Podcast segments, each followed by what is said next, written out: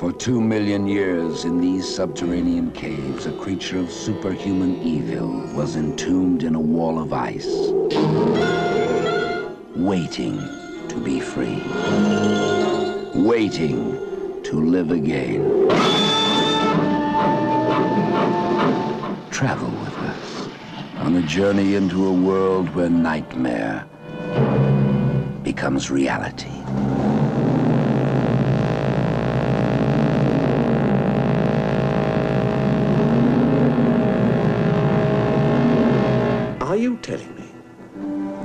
That an ape that lived two million years ago got onto that crate, killed the baggage man, and put him in there? Yes, I am. It's alive. It must be. Travel with us, if you dare, on the Horror Express.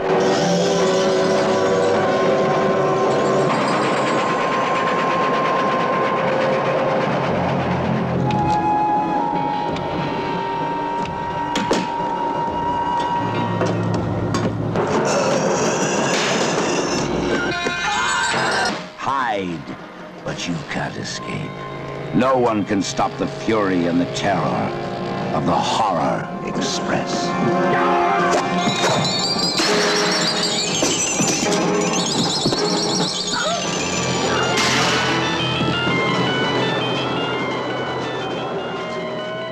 And now, it's time to sit back and enjoy the Two True Freaks Internet Radio Broadcast. Quiet! I don't want to panic the passengers.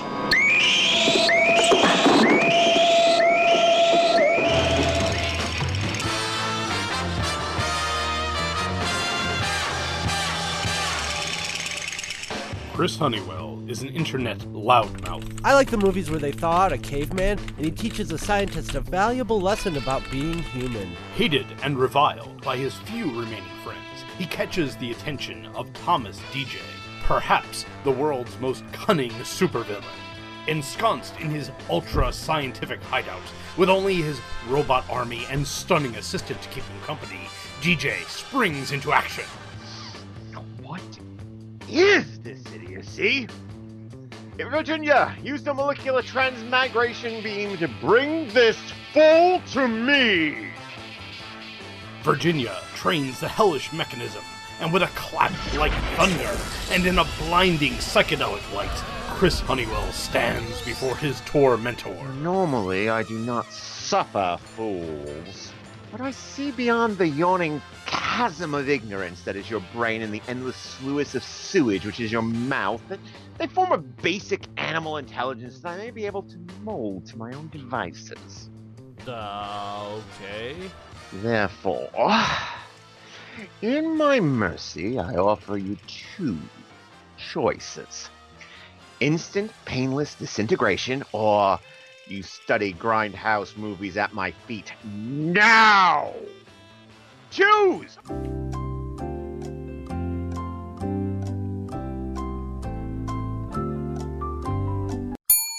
Uh, I choose not disintegration.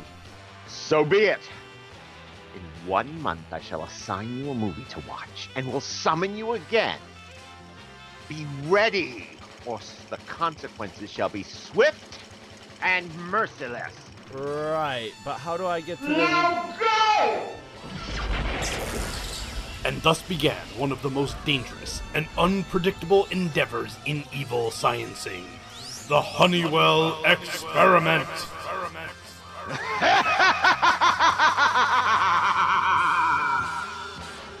Virginia, summon the subject.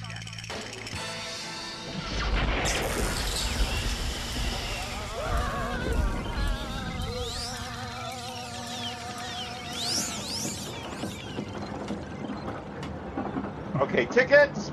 Tickets, please. Ticket. Get your tickets. And, and whatever you do, don't don't try to open that box, okay? don't Never tell open people that. No, but everybody wants to open the box now. And, and you'll probably bribe the the idiot uh, quartermaster. don't open the box. Are you comfortable in the box there, Chris? Will somebody open the box? Just a little bit, just so I can see out. Come on. Kid. Thank you, Virginia. How about that? Have you noticed how red my eyes are? That's why we want to keep you in the box. Oh man. So, um, we're, we're here with the Moons again because we, we like we like hanging out with them. Oh, thank you. Oh, thank we like hanging out with you guys. We are we are talking about a great film, a really really great film. Actually, I, I, I stick my hand early on this one. Enjoy I- it more every time I watch it. I Yeah. think. hmm Um, and I made Chris watch it for the first time last week. Yes, Chris. Yes. And we are talking about 1972's Spanish film done by Eugenio Martin, Mm hmm uh, Express. Hey, Also known as Panic on the Trans-Siberian Express. Okay. not a bad Mhm. title. Not as snappy as horror. Express. No, Horror Express is just boom. Yeah. Yeah, it's like it's gets right to the point. There's an express and there's horror on it. I mean, the word express just says get right to the point. Yeah. Yeah. Mm. So, so okay, Jim, you- you uh, summarized our last film. So, Teresa, do you want to give Horror Express a try? Oh goodness. Oh, pressure. You're better at this than me. Um, Go on. Um, well, we start off with um, a very, very dapper-looking Christopher Lee with a fantastic moustache um, in Siberia, Siberia. Uh, Yeah. with a bunch of people who go into a cave and pretty much dig up a guy who's been there for a very long time and think it's a great idea to go and take him back to England Yep. and yep, so they, ah, how are we going to do this? Do it by train. So he then goes into the um, train ticket buying place and pretty much bull- bullies the guy into giving him a ticket. and then he meets up with Peter Cushing and they get on the train and um, despite you telling everybody not to open the box, every bugger wants to open this box. So it gets, well, it sort of gets out and then you can take over if you like, Mike. You're probably better at explaining these things. Well, yes, the uh, the frozen um, humanoid. Mm. It's a kind of like a, a proto-human, and um, as soon as it begins to thaw out, it it comes to life. Yep. But if you're just thinking it's a Yeti on a train movie, Oh boy, you're you for a wrong. Because this beast, its eyes glow red, but it doesn't drink your blood, it Nope. drinks your brain. And it absorbs knowledge and it actually seeks out passengers who can teach it something useful, like, say, a thief at the station. It learns lock picking so it can get out of its box itself. Mm-hmm. Yep. And um, it slowly starts actually body hopping Yes. and possessing other people on the train. Uh, and while and people are dropping dead and finding uh, they've been literally their eyes are milky white and their brains are completely smooth because they've been d- devoid of knowledge. Uh, Lee and Cushing are kind of investigating, but kind of also, uh, and there's a police inspector who's on the case as well in more ways than one. Is he ever? Um, but you know, they actually uh, telegram for help, and a bunch of Cossacks uh, are picked up to investigate. including, including Telly Savalas. Yes. Go for it. Kojak the Cossack. Motherfucking Cossack. I don't do accents, baby. yeah. Could we say Uh, he's a Cosjack? oh yes, yes indeed we could. Well Uh, done, my friend. To be fair, his name's Kazan, but all I think of is Telly motherfucking Savalas. And all I can see is him taking that shot and throwing the glass away. It's like, Pre- fuck you guys. Pre-quitting cigarettes, Telly Savalas. mm, Full smoking Telly Savalas. That's what I forgot about the last movie that we enjoyed together. Was that movie was full of smokers? Yeah. oh yes. Day when Mm. everybody everybody was a smoker Oh. everywhere in church Smoking everywhere. pet smoke. And, and Well, you could, it- kind of- I, I kind of imagined that, that Telly dictated how he was to be introduced in the film. Well, they didn't. They, um, didn't you say that he he I was, wanna was pretty much a with me. ad libbing? Yeah. Yeah. Mm. Yeah, Well, I'm sure we- he said I'd need two young ladies Yeah. my my naked pelt. as Absolutely. I as I prepare to go do my job. hmm yeah, you had to pre- make sure he Drunkenly. was portrayed as a solar-powered sex machine. hmm I might be Yes. bald, but I still got it on. Yeah, baby. And look at this coat, man which of is huge clearly stolen. appetites. A drinker, a smoker, a ladies' man, but still gets the job done. Yep. So, so it turns out that this this body hopping thing is an alien. Yes. Totally didn't expect Which I, that. John Carpenter was making notes as he was watching this movie in Mm. 1963. Um, but he is an alien that can also raise the dead. Yep. Yes. Brilliant. Zombies So you, this you've gone from a Yeti movie Yes. to a slasher movie hmm um, to an alien invasion movie Yep. to a body snatchers film Yep. to a zombie movie. All framed within a train full of You're all people with genius. different agendas. Yep. that, in a script that takes itself seri- itself seriously, but not too seriously. No. No. Mm. Yeah. And Uh, the same goes with the actors too. Yeah. I, I- well, one of the, the joys of this film, to me, is watching two of the best fr- two best friends who Yes. rarely got the chance to play cooperative characters. Yeah, I think the only other one is the Gorgon, where they're kind of on the same side, but they don't have many scenes together. Whereas here, they really just get to bu- Yeah. be kind of like not Play buddy themselves. cops, but yeah, but more or less. play themselves.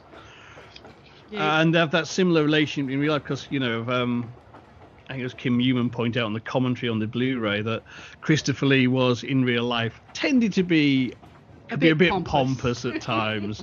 um, Peter Cushing was always very mercurial Mm. and quite cheeky. And he was one of the few people who could like kind of prick that pomposity of Lee Yeah, and just, and just, and earth him again. it. You know what I mean? yeah, and come on, um, down to earth. and bring out his fun side. And Yeah. and, and that's kind of they had such a great But you working see that in this relationship movie, for it's that. so obvious. Mm. At three three of the greatest horror actors of the, of this particular time period, who were best friends off screen, Mm. I never got a chance to act together. In any, although they will they appear in the same movies, but they never get a chance to be the three of them together. Which of course No. I'm talking about No, Pete Cushing no. and Vincent Price. Mm. Yes. They're in. But- Um, Scream and Scream again. All three are in it, but Mm. none of them have a scene all together. Oh, I know, it's such Mm. a shame. But yeah, in this movie, we we get an absolute masterclass in uh, why these people are so iconic. Mm. Yeah, Yeah. I just sit there with my mouth open. I'm just absolutely gobsmacked. Would you or would you not pay to see a whole series of, uh, you know, Saxton and Wells movies? Oh, definitely. You know, because they're two characters. It's kind of you could imagine after Oh, this they could have another adventure, kind of like Oh. like the Scarifiers. Yay! Oh yes. Well, what I what I love to about this that. is is their their characters have, e- especially especially Christopher. Lee- Yeah, it was Christopher Lee who discovered the the the creature. They they have a sort of amoral streak in them. The, the the standard amoral scientist, like you know, we're gonna pursue science no matter what happens Yeah. to them and you know cushing's a little morally morally shocked at at what's going on at first but Mm.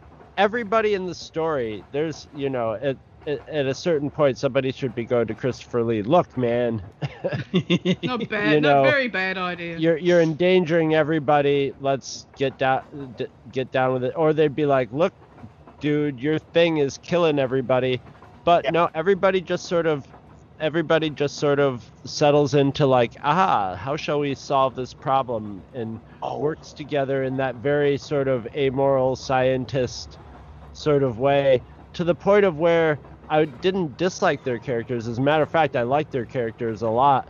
But I was starting to think this creature's kind of a more sympathetic character in the long run, morally. I would almost like if I wanted to continue on, I would sort of want to continue on with the creature as potentially, the, you know, Well, it's interesting. Towards the end, the creature offers them a deal because the creature just wants to get off this planet and go home. yeah, As Teresa pointed out, um, this is ET on a train.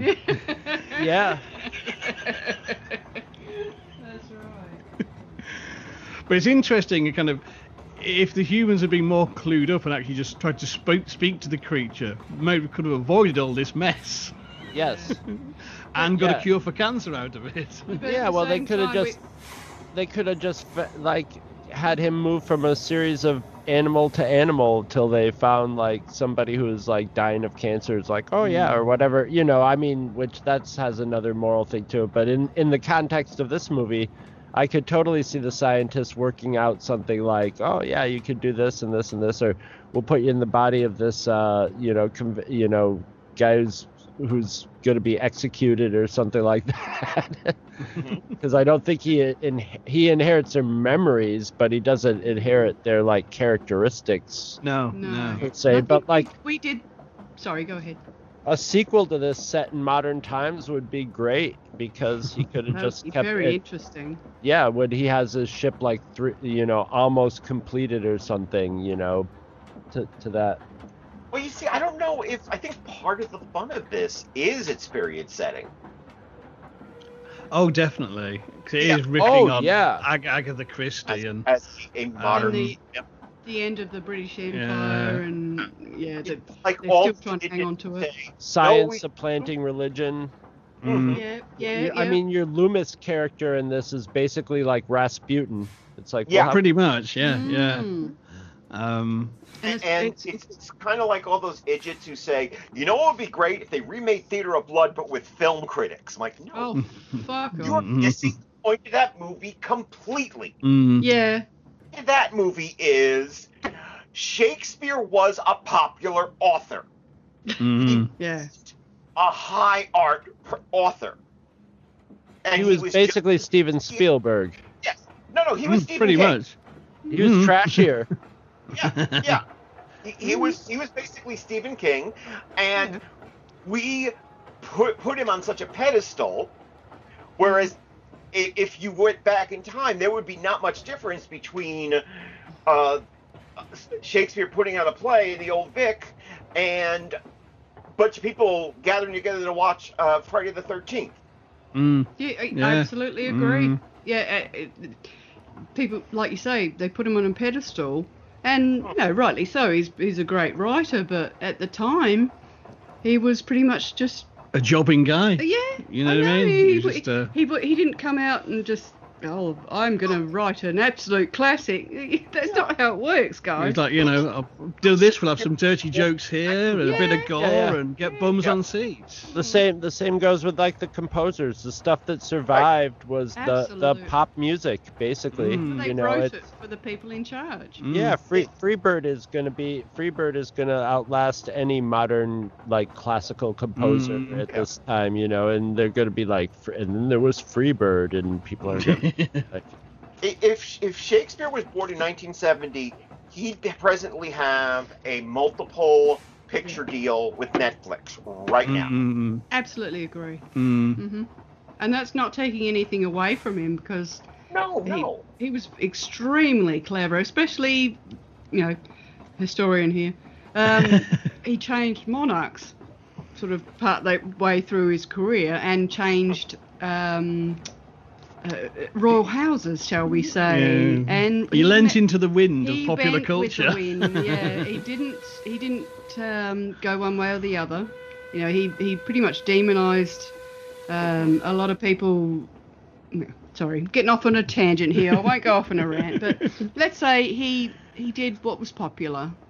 Yes. Mm, hmm And it, you know, So, so now he, I'm picturing Will Shakespeare's Iron Man 3.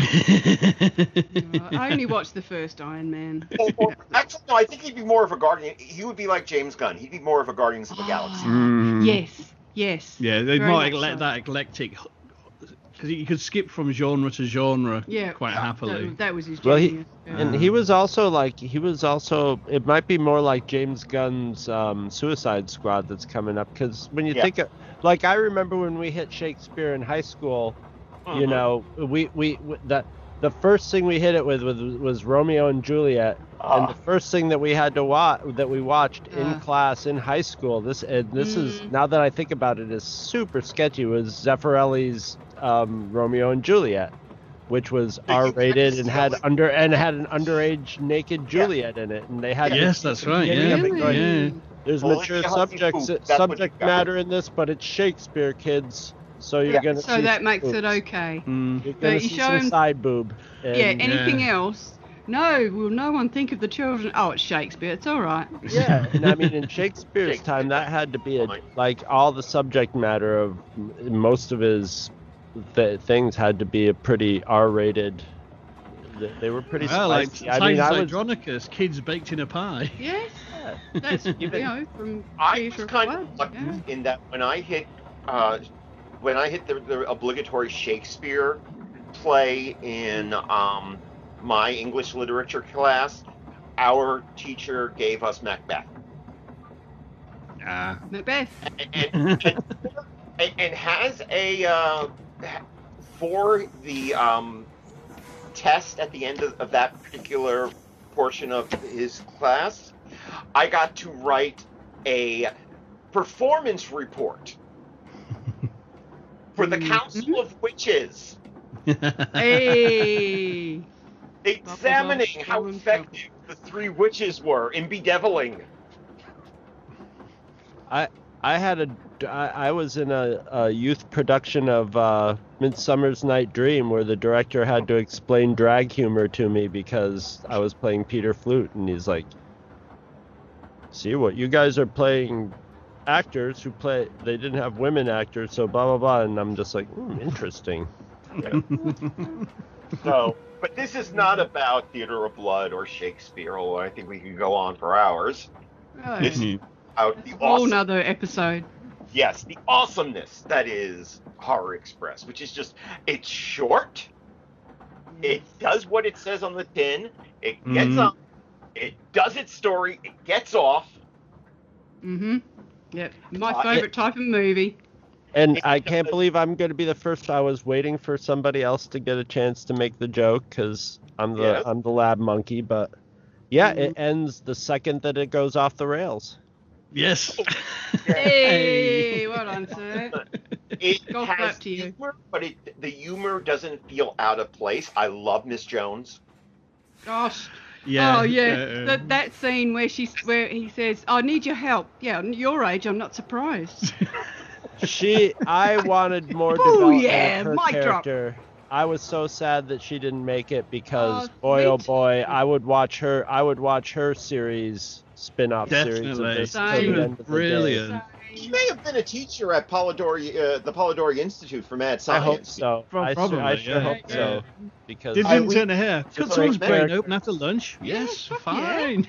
I know it's like, oh, an autopsy, and a little face lights up. It's yeah we're gonna we're Well, gonna that's peel, why I love some, that peel some movie. oranges I love these movies of this period because you have older people in lead roles. Yeah. Whereas these days we've got an unfortunate trend of everyone has to look like a, a gap model, and you can't have mature characters. Whereas this is fantastic. Yeah. And there is less um, emphasis on whether male or female. It's it's a it's a woman who's inte- obviously intelligent. Um, she Independent. independent, Mm. and not squeamish. Mm. Doesn't want to be saved. Um, you know, do you know what I mean? And they make they Well, don't okay, draw the- the- attention to it. Mm. Female leads in this film are a countess, Yep. Yeah. a Mm. spy, Mm. Mm. and Miss Jones. Yes. Yes. Mm. yeah they all have power They all Yeah. have power, yeah. But none of them. uh, A damsels in distress. Well, that's or- what I was going to say. Mm. With the, especially with the, um, was it Countess? Yeah. She's not a damsel in distress. She's a, she's an intelligent woman. Mm. Um, in and a, she knows that she that uh, the thing is you get the sense the countess knows that one of her jobs is to be set dressing Yes. oh yeah. yeah, yeah. She understands her, her, her role. She has to make the And count women- look good. Women but- of that And she time also knew knows that that she has to raise help him raise money Mm. Yes.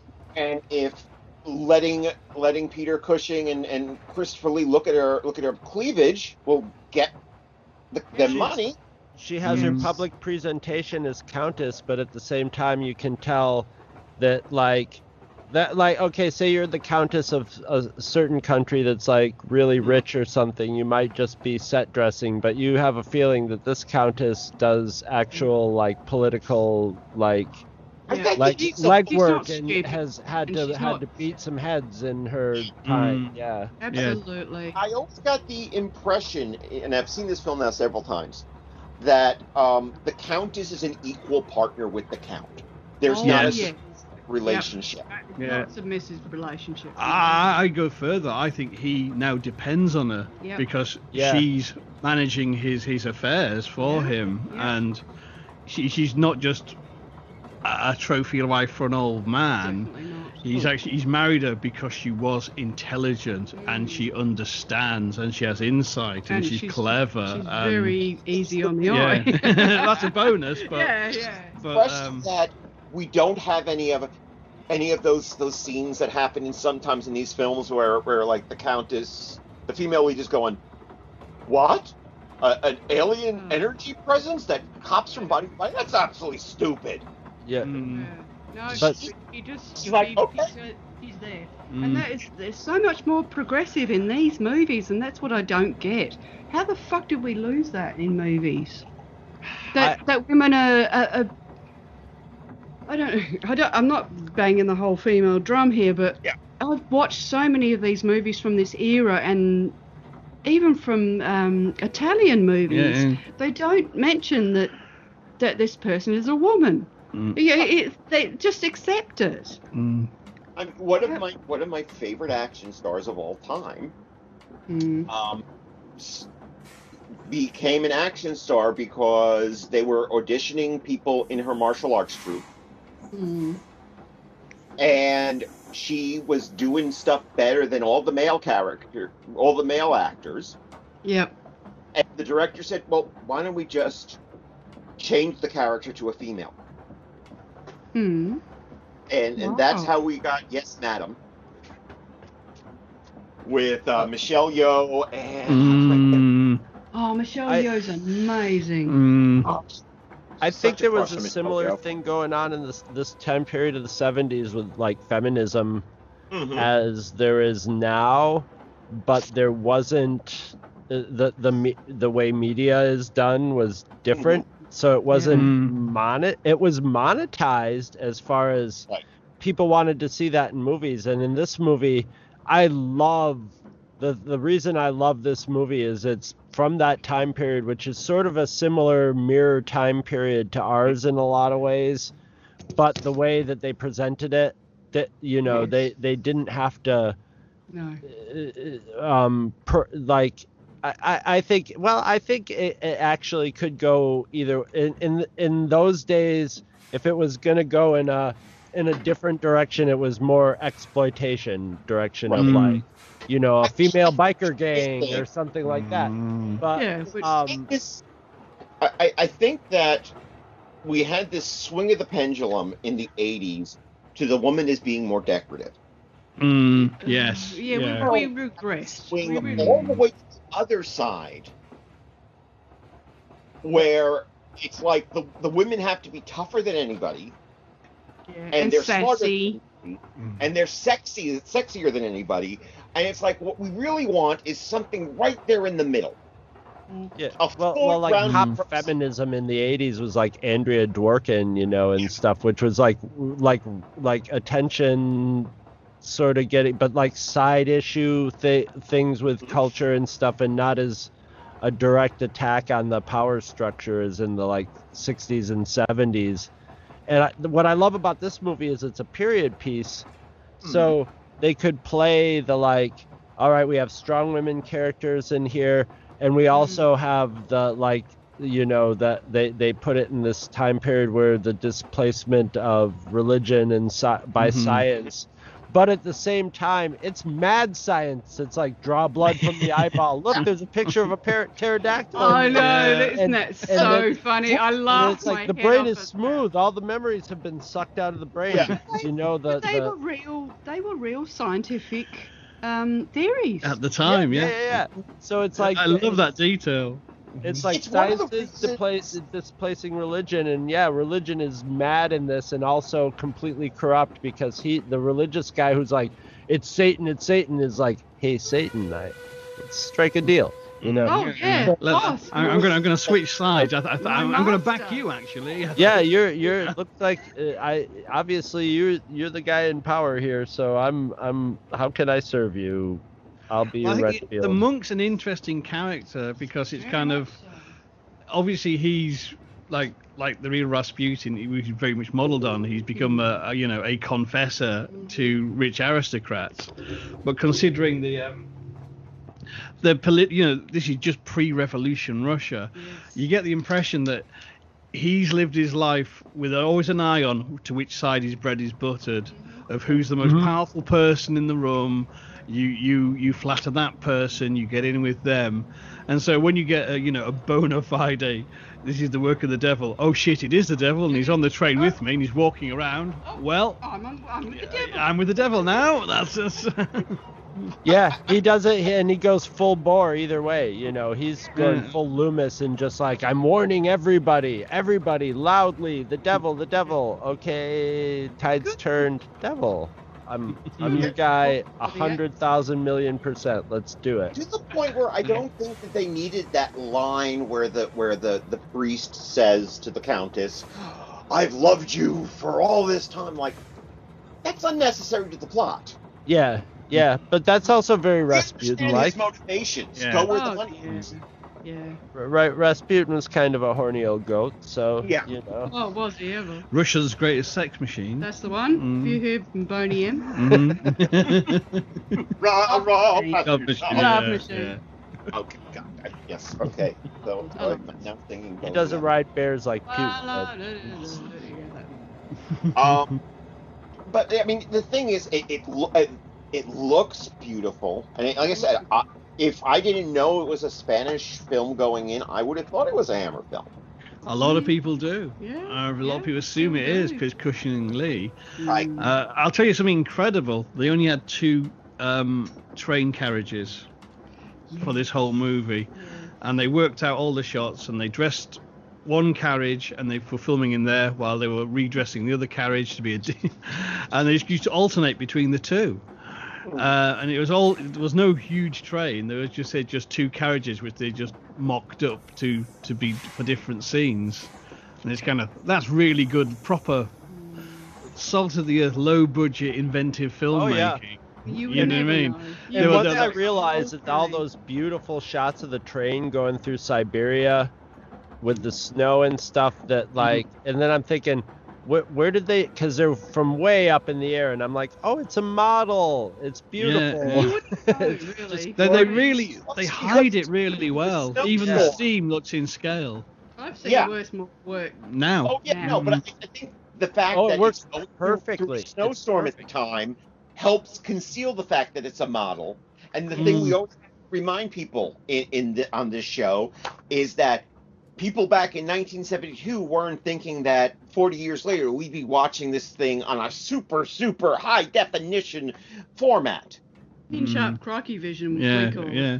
Well, they, Yeah. they still it's basically just throw the snow on the snow and the darkness just Mm. are just like throwing Vaseline on the lens and Mm. and let's and let's put it this way also if you're talking about special effects technology one of the most advanced technologies at any time has been model trains because it's Mm. an actual hobby so there's Mm. like you know finding a painstakingly accurate model Mhm. train you don't have to build it like a spaceship from scratch you could go out and buy an expensive Mm. model train set of, Yeah. of a It's train of that time period Yeah, absolute replica of a train. yeah the that would, that would Mm. make all the noises and spew out the smoke in exactly the way it's supposed to and or at least in a visually appealing realistic way because that's what the enthusiasts are looking at. So Mm. yeah it's it was it was perfect. And you can film it from you know way up you know a thousand feet in the air and have it look it, it, they just look gorgeous. They they set the mood perfectly And that's it. That, a lot of this movie is about the mood, yeah Mm. and it's about they really capture that time period. and about of, of steam trains and um, all the different nationalities and I, I love that uh, in the train station. you can see yeah, literally like a real train station at that time would be. Yeah. It, It's it a isn't mess. all just white British Yeah. guys. There's all kinds of people there, and, they it's kind of really of- good. and as they should, they look out of place Yeah, because you know there's all these different um, ethnic. I can't say that word. Um, different. a lot of na- different Nationalities, nationalities, yeah. and people, No, all no, different no, no, races, no, all no. travelling somewhere Exactly. at this huge train station, which was a big nexus point for global travel at that time. And that Siberia itself, you know, they had a lot of the. They were Russians, but they were ethnic Russians. yeah, who- but there's Chinese as well because it's the Yes. gateway, yeah, gateway to China and beyond, and it's, it's the a nice little vastness acknowledgement of that someone It is. thought it through Yeah, and uh, uh, in a way that Hammer actually probably wouldn't have done. oh no, they're just Michael yeah. Ripper would have been a, tr- a a conductor on the train, you know, if it Hammer. No, he'd have but, been uh, one of the bloody. or, or the thief, yeah, Yeah, or the yeah, station. yeah. You know. fact As much that- as I love Michael Ripper. light Mm. was such that they, they used the the fact that it was a train and lights go out sometimes Mm. Mm-hmm. effect and I even uh, as you know I love the fact that all of a sudden about an hour through the film totally changes tone and becomes Mm. So- the Telly Savalas show for 20 minutes. Yeah. Yeah. I love that. Yeah. Yeah. Well, also He's such- such is a brilliant perfect setting. You- Yeah. Where do you get off a train in Siberia? There's just Yeah. long. There's like half the United States stretches of snow. People have So- no idea of the extent of um, just the vastness of Russia.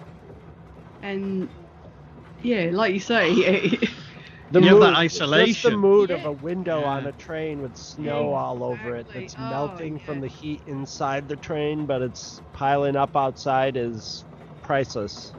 But I mean, they- there's some lovely detail in this movie with Mm. um, you can see just the shadows of trees and like the Mm. posts by the side of the rail Mhm. pass by the window. It's all crusted with snow and frost and this condensation. It's kind of God, they, they really knocked it out the And the- park with this. yeah. The attention to detail is there's, like, phenomenal the- for a cheap film. In the breath. Yeah, yeah. So it looks. Re- it actually looks cold. Mm, Of course, the greatest special effect is the i- is the chemistry between Lee and Cushing. Oh. Oh yes. Uh, Well, shall, shall, I, shall I tell the famous story about the background of this movie? Yeah. Uh, this is this is the first film Cushing did after his wife passed away, right? Yes, exactly. And he'd signed up for it, and his wife had died, and then he literally before they started, the, two days before they started Mm. shooting, he he said to you know, um, uh, the the director and the writer, because it was all pretty much the brainchild guy. Um, uh, Bernard, not is it Bernard- not Bernard Rose, somebody else. Uh, but he said, you know, I'm sorry, you know, I can't do it Yeah.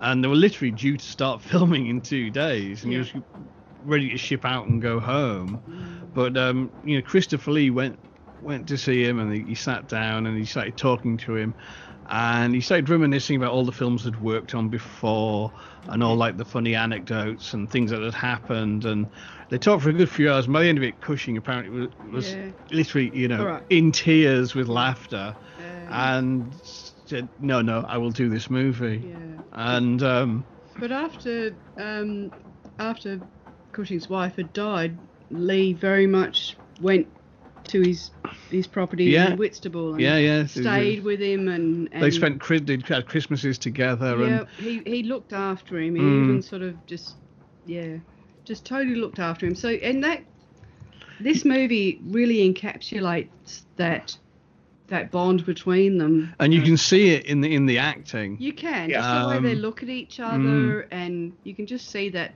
that love that they had between them because he really did.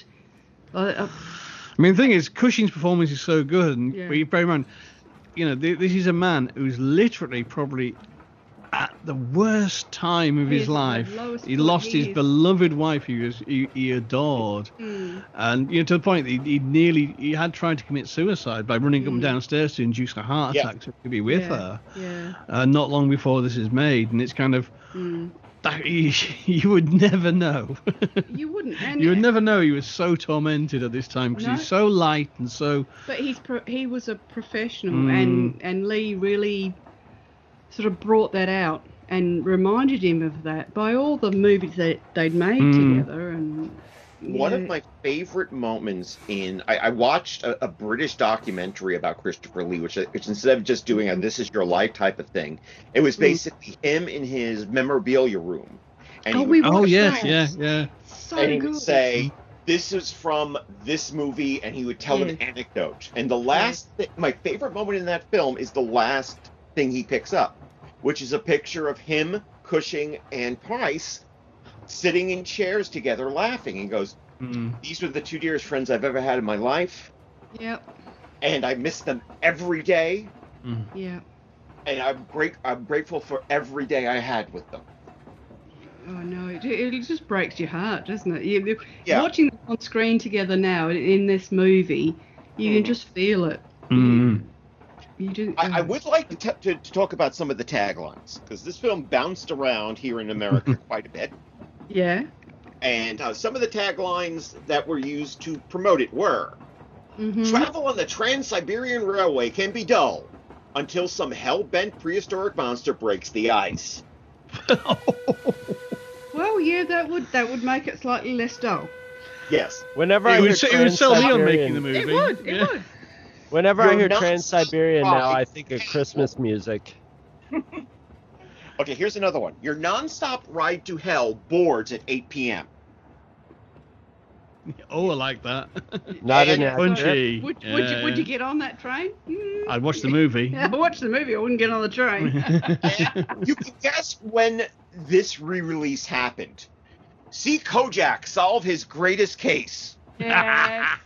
Because when, when was Kojak? Was that just after Kojak this? was literally I think, the year after this because Yeah. Kojak started as a TV movie of the week, Yeah. if I remember rightly. Oh, okay. Yeah. Yeah. Um, uh, and it, it surprised me when uh, I was looking at the history of this film Hmm. uh, that it struggled to find an American release, and it was kind of it's starring goddamn Kojak, which is like. I'm- Why aren't you uh, releasing this? You know, But it was crazy. Kojak. Afterwards, oh, Yeah. Kojak wasn't even on a network that I could Yeah. see when I was a kid, but I can't stress how like what a huge th- big deal it was. Like Americans were so like had this period that was that period where we just got fascinated with like a quirk or something, you know, and literally people were so fascinated with the fact that like he's a detective who used to smoke now he doesn't he smoke sucks lollipops. Yeah. sucks lollipops, which was a thing I think probably Telly,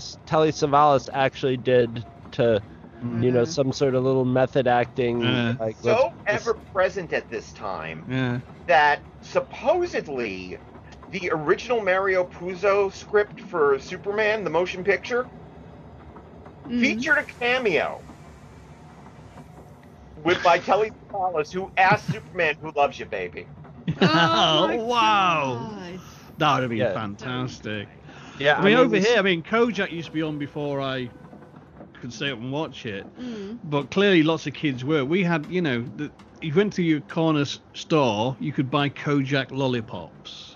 Hmm Y- I had a Kojak uh, detective kit. Really? Yeah, with a badge, a wallet, a gun with a silencer and handcuffs, and a fingerprint kit. And you could even buy a model of Kojak's car with a little Kojak figure, Oh, like a little Kojak toy soldier. That's how big it was. Yeah, and when we when we were kids, automatically any adult with bald head a bald head was called Yeah. Kojak. Absolutely. Yeah. Yeah. So, um, this film, I love this film so much. I have thought far too much Yeah. on wanting on, on my my desire to remake it. Yeah. I have cast it. Go for it. Who loves you, baby? Uh, well, as uh, as Professor Saxton, the Christopher Lee character, I would cast Peter Capaldi. yep. I can see that. As Dr. Wells, the Peter Cushing character, I I would cast Bill Nighy.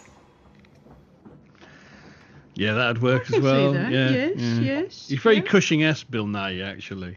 He's Well, I- mercurial. Yeah. Yeah. Mm. Sort of, there's a brittleness to Capaldi, and there's a there's an amicableness to to Nighy. that I- yeah, yeah. Very much so. Mm. Very much so. That's- Yes. Mm. I would I would cast Benicio Del Toro. Mhm. Has the Countess. Uh, admittedly, the main reason I'm doing this is because she's a super crush of mine. I, I cast Samara. What was her name again? Samara Weaving. Um, and uh, has the Cossack. I want Vincent D'Onofrio. Ah, perfect. He, he is one of my don't favourite. Tend to be Russian. I just want him to be Vincent D'Onofrio. My first impre- my first impulse was Vin Diesel or The Rock, but that's I that yours is far classier it would be Yeah. insane. The Rock, The Rock could do do a The good Rock- Kazan actually. And I don't, yeah, I'm not putting past Vin Diesel, but D'Onofrio is just, he knows how to go, Yeah. oh, full No, batshit yeah, mental. yeah. Yeah, uh, I- uh, because um, I, used to. And I've been Sorry, thinking go. about Miss Jones a bit because uh, Chris suggested when I, we were talking about this, Chris had suggested um, Tilda Swinton. Oh in the, yeah, in the yeah. Cushing row. That, This- and it- oh, she could do any Oh, role, Tilda yeah. Swinton. Yeah, I, I think trying Miss Jones think. is supposed to be American in, in the film. And I was thinking, there were two thoughts came to mind. One was going with the um, the American, the, the Indian American American, Mindy Kaling, who I think would have the right comic timing. The other would be maybe because I think that this this actress is a much better actress than people give her credit for because they're always giving her fall down and go boom roles. Rebel Wilson. Oh yes, she. You know, I could see her actually. As yeah. Yeah, because we saw her in um, Jojo Rabbit. Yes, yes, she's And she really was a good in that. good yeah, actress. yeah, It, it, Yeah. yeah. It pains No, I can me. see her in that yeah, role. 'cause- Mm. yeah, that, uh, if I hadn't seen her in Jojo Rabbit, I probably wouldn't have agreed. But after seeing that, I was blown away. Mm. Absolutely blown away. Yeah. everybody it's the same thing yeah, she i think she has a lot of talent but it's just Mm.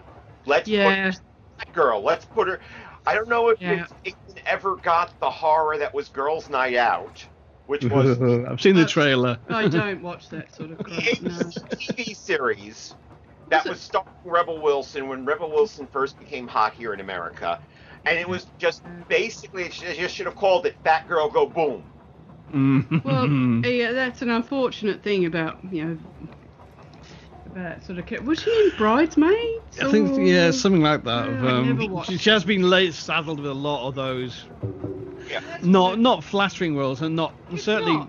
You gotta- you're a roles she could woman. make. She could do a lot better, you know, a lot Yeah, more. You're a big um, woman, so you've got to be, you know, the- crass and loud. Or the fat funny The fat- friend. yeah. yeah. I Yeah. was Yeah. horrified watching her in in Cats. Yes, people, I watched Cats. Oh, Oh, no, I, d- I'm you're not- braver man than me. I Uh, don't even want to. I, we haven't watched it. I was. I'm, I'm morbidly fascinated by it, but I'm not. I recommend you watch it first off. I I love was Idris so- Elba, but I do not want to see him as a cat. I, I wasn't going to watch it, but my friend William Hang Bibbiani and Witney Seibold gave it this this fascinating review that made me super curious. and uh, sh- Rebel Wilson plays. Well, first off, the thing we have to understand is that Cats is not a good musical to begin with. no, it It's isn't. one of the only ones I've never seen. Mm. but it, it, it's basically it is a dance review with funky costumes. It's one song, it's a isn't ca- it? That, the yeah. only song that people remember out of that is M- "Memory." Yeah. It's a got. It's a you gotta be there one. It's Yeah, it's the the Renaissance Fair. You're surrounded by the you're surrounded by the troupe, and they wa- it's Cirque du Soleil. Sort of. Mm. Yeah. I don't like bad films, but I love bad films that are so ambitious that that they nail. Where people people had an idea and just ran with it too. And there is a scene where, where Rebel Wilson, who's playing uh, Jennyanydots, is doing her number, Yep. and she unzips her fur What? and, s- and squirms out of it to reveal another set of fur and a hot pink dance outfit. Whoa.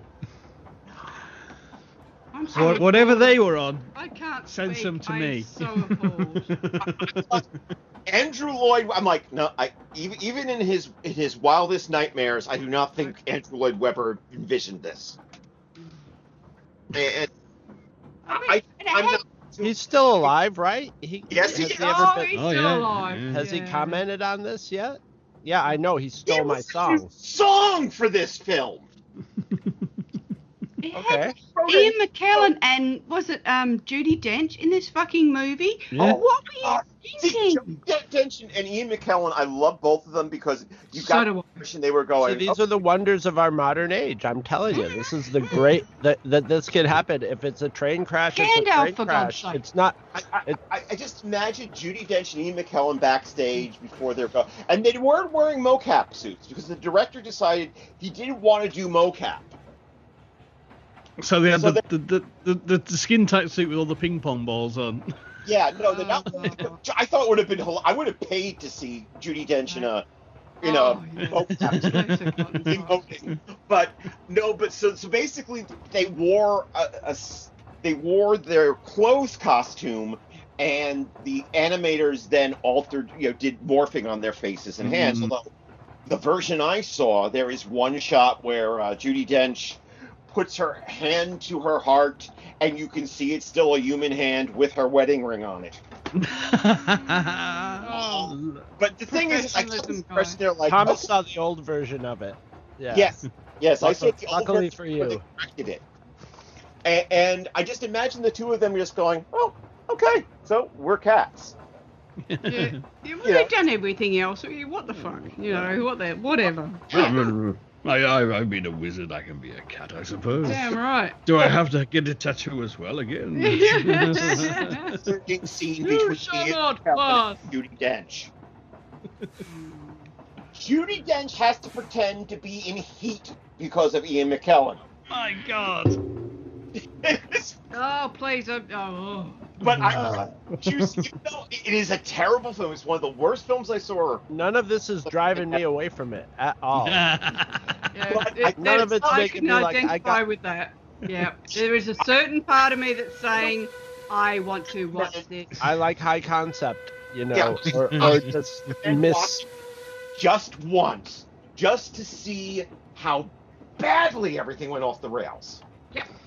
It's, it's Oh, like well, if this comes on streaming, we're going to do a We- commentary for it. we- Exactly, We have exactly. watched a fucking lot. I don't worse. have to bankroll the movie. you don't want me I- to come on and try to explain it. Oh, please do, please do. We got to do I- that. I will- Culture Club with him. Glad Yeah, to come yeah. on and do and do a commentary of Please Cat do, please do. Uh, we- We'll we'll Yeah, dial but- you in. because I I love. I, I, I, I, I recognize it's a bad film, but I also love how totally bonkers it is. Mm, How totally. Uh, there's a oh, certain by the side way, of that. the way- Yeah. Idris Elba. Mm. First off, the whole point of the Macavity song, right, is that we never see Macavity. He- He's a mystery character. He's just Yeah. talked about like Yeah. like Keyser Söze of the cat world. Oh, yeah, I don't really know the Yeah. story, so. Picture line of Cat the Suzo- Macavity Soza. police and Macavity's not there, right? Yeah, yeah. Not only do they cast Idris Elba, but the computer generated um his computer generated Katniss. And I'm not talking about Jennifer Lawrence, guys. Calm down. I Cat, hey, Katniss, nice. Yeah. see Idris Elba naked. Will not want to see it after that. I mean, you know. It's pure nightmare fuel. And I'm like sitting there going like, you see that that's the biggest problem with the film is that they're trying to put a plot on a fi- on on a, on a, a play with no plot. Mm. And speaking from a, a female perspective, I know Idris Elba's he doesn't need to do that. You know, there's more imagination than what. He, he's pretty hot.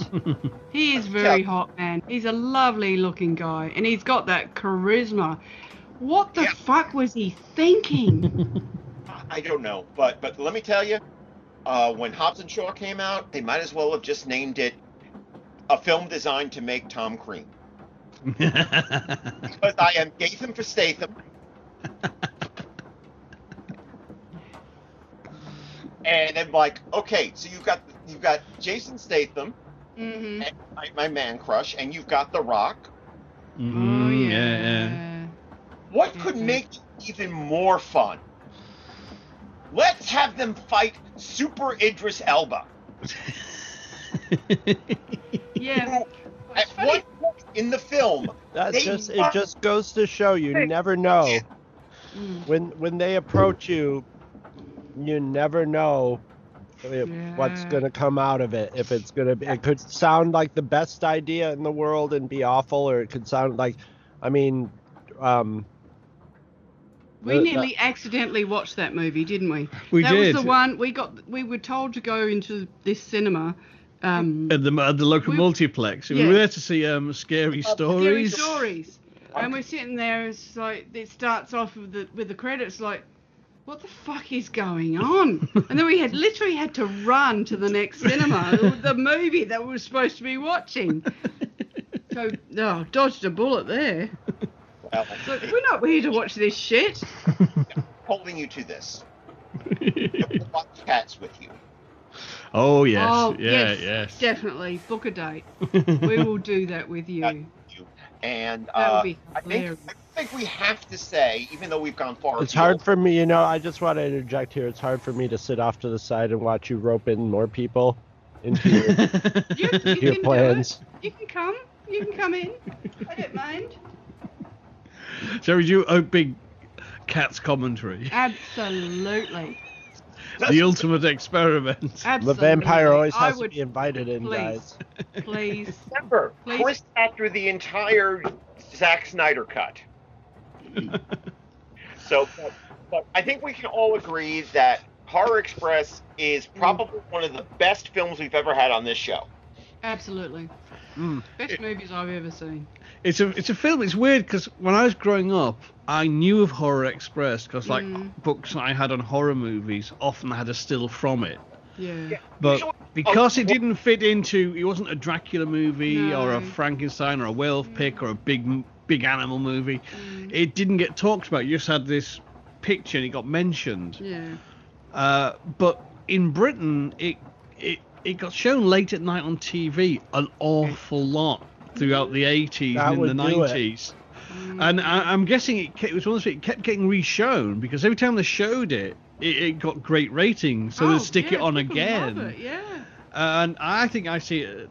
At one stage, I was seeing at least once a year on late night TV, and Mm. and if I saw it was on, I'd be dragging people going, "Stay up! You got you've got to see Got this to movie." this.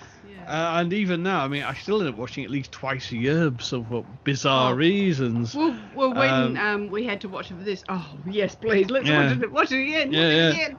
Uh, and it is a, it's one of those rare films. Every time I see it, I see more in it, and it gets and better. Love it even more.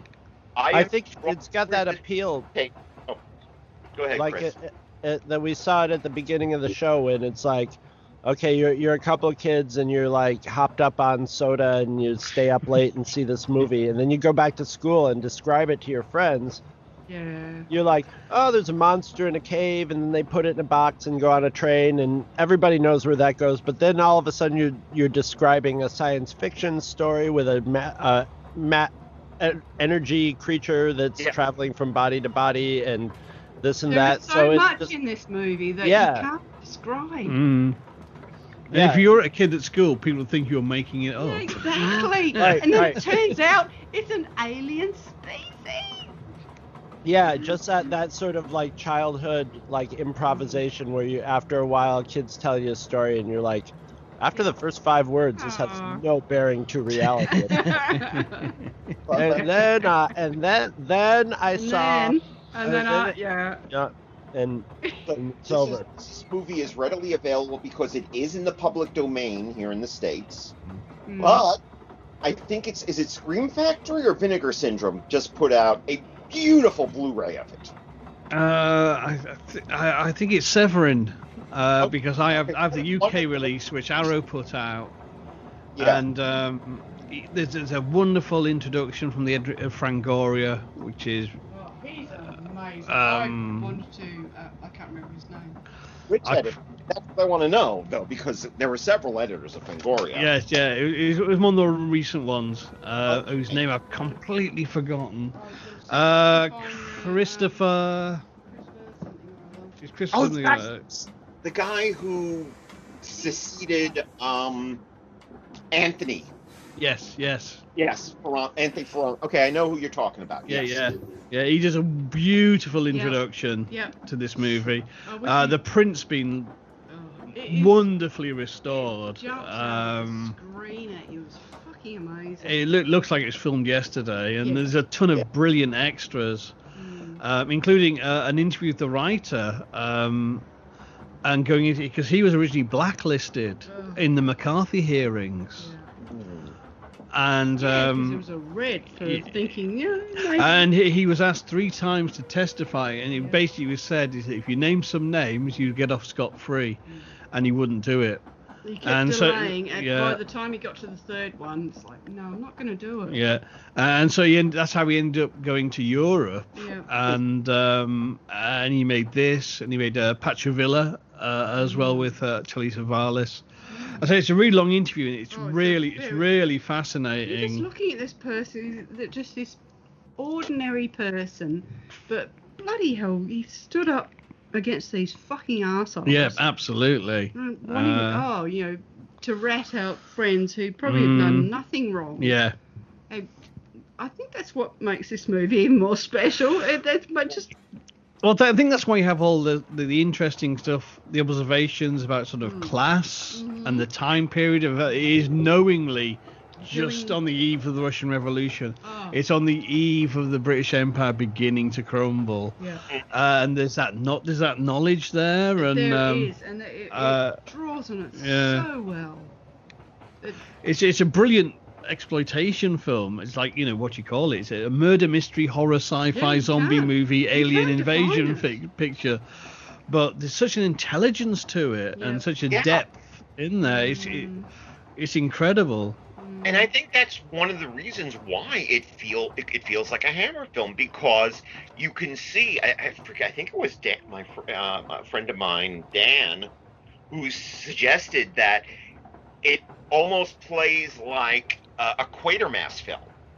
Mm, Well, it has a lot of elements in common with Quatermass and the Pit. Mm, oh, Yeah. Uh, yeah. and clear, I think clearly the writer had read um, the Campbell's Who Goes There. Yeah. um, and then that's in there because the I mean, in Quatermass in the Pit, there's an identical scene where they, they actually take a sample from one of the dead Martian's eyes and find the images, and they see the Mm. Martian purges. Oh, yeah. Um, it is it's a it's, it's a film with with a very interesting family tree. Uh, there's not many films that can so have Lovecraft, Nigel Kneale, Yeah. Ju- uh, John W. Campbell, and Agatha Christie, Mm-hmm. you know, as their grandparents. and, and- and it's funny because Kneale's Kneale's style was very hard Mm. to emulate. I mean, look at Prince of Darkness, which is John Carpenter emulating Nigel Kneale, and he gets things Mhm. wrong. Even you know, a- a- and this one gets it. I think. Definitely, I think it, it understands. With Nigel Kneale, there's always that social commentary. yeah. Yeah. of him always, um, Mm. uh, put, you know, portraying and making comment uh, Mm. about class structures, about relationships, Yep. about inequalities, Mm. and this gets it really well, I think, and um, in, in a way that's not preachy or heavy-handed, It's but it's just kind of it's just baked into the texture of the movie, Mm. and it makes it a more interesting movie. Because I mean, a lot of kind of period horror movies is basically um, a lot of toffs um, see off a monster and Yeah. give it a good biffing. Yeah, well, that's Whereas right. this is very kind of it, it almost subverts that. I mean, Hammer were very good at subverting that because they had some clever writers who did Mm. have those, you know, cl- they were class conscious, shall we say, and gender Mm. conscious. Uh, but this, I think, just has that kind of um, European view of England that you get in films like The Others and uh, Children of Men. Oh, Right. yeah. Film films that actually speak profoundly uh, about um, Britain, but are made by Europeans, by, by outsiders looking in, but still feel the real deal. Um, and this has that has that uh, a same sort of conception, I think. Uh, So, so yeah, so everybody, um, watch this movie, and I am so tempted to try to adapt it for audio for EW. I, I think it'd work very well in audio because so much of it is it's Yeah, about it's such a low budget movie. It's Yeah, atmosphere. yeah. It's atmosphere, and that that's what I loved about it was it kept it kept itself interesting, but with on a super low budget, super minimal sets, where you don't even really think about it. Um, by just like shifting genre gears every once in a Yeah. while, like every Mm. half Start hour, off- shifting gears smoothly though, and it's Mm. like never it's does what it. It, it actually about- starts making more sense as it goes along and starts, Right. you know, getting more of a swing as it keeps going instead of clogging itself up with plot or anything. It's Mhm. It's it it's get weird just for the sake of being weird. yeah. It's all It it's all oh, it, it's, it's all it's all it's all laid out and played Yeah. for. Oh yeah. Um, yeah. It, it, I mean, I, lo- I know I've seen people descri- uh, compare it to Dusk Till Dawn because um, that has a big switch in the plot. But Dusk Till Dawn is very much kind of oh, you, we're telling one kind of story, then we're suddenly going to switch to another. Yeah. This it's fluid, smooth yeah. gear changes. not You know, you shock. kind of um, yeah. it's a, every, everything it's going to bring in it's Hmm. foreshadowed and it's Chekhov gunned it every Yeah. every Yeah. element it has done Yeah. and uh, when you watch it like a second or a third time or Oh. an umpteenth time like me you, you see kind of it all works like clockwork It um, it introduces it the elements piece by piece Mm. just when you think you've got a handle on the movie Yep. it it gives you something different And, and, that's not really good writing It's not done out of shock value, which I think, not taking away from Dusk Till Dawn, but that was more of a shock thing. yeah Um, but in this, it's like, it's such good storytelling. Right. Uh, And I love that. I love that when I've been wrong-footed on a movie Mm. because that is good. Because you know we've seen a fucking lot of movies. Yeah. But you know I was I was wrong-footed on this movie, and Mhm. I'm so pleased to see that. It was brilliant. proper evolutionary storytelling It is. It is. and- Well, but one of the evolutionary things- and historically. hmm This Sorry. film reminds me a lot of my favorite Doctor, classic Doctor Who serial, Mm, which is Ghost Light. Yes, yes. which one's that? that, That's a, that's a McCoy one. in, and, and I don't like McCoy, Oh, but it's my favorite. It's my favorite classic serial because it takes science that is current in that time. Mm, and spins a story around it. And I think this also does that, where it takes the the scientific beliefs and the religious beliefs of this this very integral point in time in the history of Europe, and Oh. uh, in that things were changing very rapidly, mhm. and Yeah. built a story around those beliefs. That's the best type of storytelling, isn't it? Mm, Of people at the time. mm. So I mean, I do think good good stories kind of have have like can illuminate a period hmm and uh, Yeah. and and you know their themes and I Mm. think this does it really well in in, in what on paper sounds a very hokey Mm. sort of setup. Mm. right, But it, uh, it just, I say it's a film that rewards reviewing because there's actually so much intelligence Oh, we've- we've behind it. That many times, it's like I mean, we've done a whole watched- commentary on it, and we did. Right. I've done uh, numerous podcasts on it. 'cause it just keeps demanding attention. It did, Well, there, and there were so so many. short. Oh, go ahead. No, sorry, you go. No, I'm finished. I just remember so many movies like from this time period or that I would see on TV as a kid having like visual elements of the monster and stuff like the glowing eyes Mhm. and doing you know doing weird weird things and reaching out and like unlocking the lock and stuff like that and just having no explanation for it it was just Right. random creepiness And there were Even lots of things that seemed like that. There were things like, it doesn't make sense that this monster just, uh, uh, if he's Satan, maybe yes. If it, it made sense if he was Satan, but it's like, how would he know that? And then when once you realize that Withdraw he's absorbing people Mm. and uh, absorbing their knowledge, and then and and once he absorbs someone's knowledge, you usually see him like using some of it in the future. You know, each each piece of it gives him a little Mm. extra Mm. thing that he does or or is is going to do, and it's it's it's great, but it takes its time to let you figure that out. It lets you just think it's Exactly. random stuff. And it doesn't over-explain Nope. things to you No. because it Uh, doesn't need to. Mm. Nope. It's a great kind of show not tell. Well, That wonderful scene where the, you see that the, the horrible hand, yes. much like um, Fluffy in Creepshow, the thing from the crate. You see the hand come out, and it picks up a nail. It, it finds a match, no, finds a nail, and then it bends it Ah. into a lockpick. Yes, because it's learnt from the guy that he And yeah, at the station. Yep. and it's about Yep. it's about 20 minutes later you get the explanation that it's absorbing consciousness, and, And that that's realise- really good storytelling. Yeah, and then you go, Uh, yeah, yep. And, and when when uh, you know uh, Telly motherfucking Savalas and his goons go in to take it down, Mm, you know he does actually say, "I can learn nothing from you," mm. And he just rips through the, through that carriage of, of Yeah. Cossacks like they're nothing. But at the same time, he you the the being uses their strength yeah, against to bring them. them. back against yeah. the other people. Mm, You know, it, you got no fucking brains, but you got brawn, so I'm going to use that Yeah. now against the people who are Mm. fighting me. It's So, obviously, we're going to have you back again. I, I don't know. Do we want to do another British film? Do we have to do anything you like. Any- Yeah, yeah. anything you like. What? Do we want to show people uh, the other, the the wild and weird world of Norman J. Warren?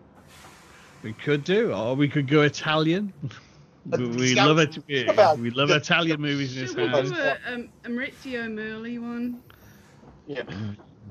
Well, I, Oh, that'd be good. talking about uh, in the next one that, that Chris and I are doing solo, we are doing um, the Beast with a Gun. Which one's that one? It's a Policia.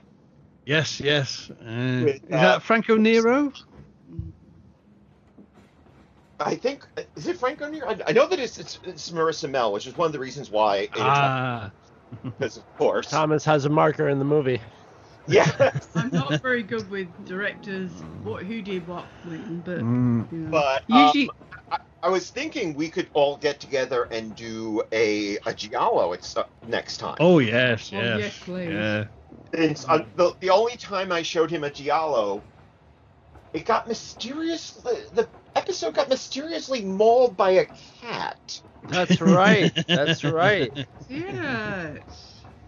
I, which I found very confusing.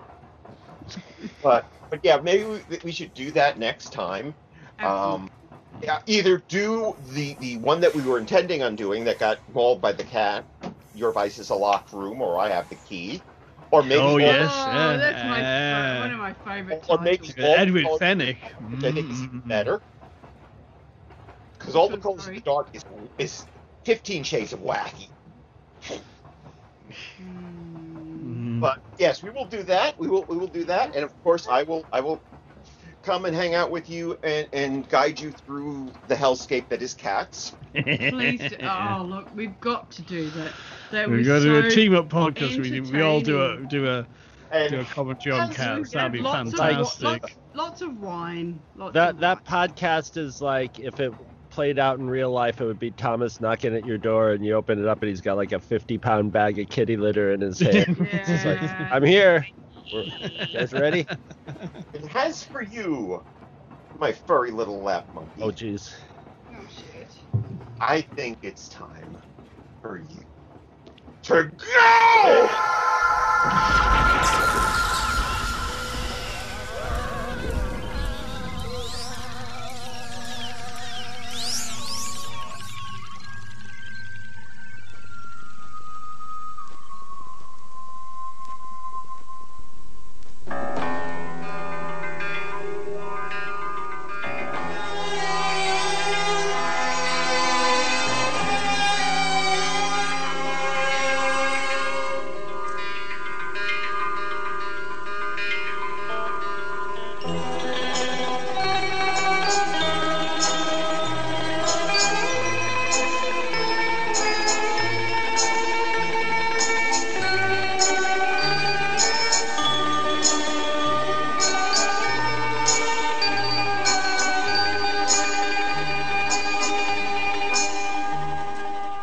Visit our website at twotruefreaks.com.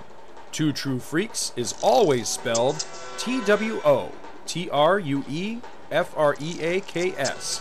You can email Two True Freaks directly at twotruefreaks at gmail.com.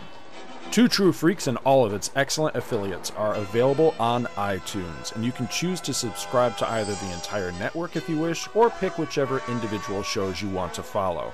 We have so many shows to choose from, there's just bound to be one that appeals to your particular fandom. Just search Two True Freaks with an exclamation mark at the end, space, and the number two. You can find Two True Freaks on Facebook. Just search for Two True Freaks. Dumbass. If you ever leave your house and you actually have friends, why don't you tell them about Two True Freaks? If you've enjoyed our show, please won't you take a moment to rate us on iTunes? That helps others find the show too. Thanks for listening. And join us every Monday for new episodes of Two True Freaks.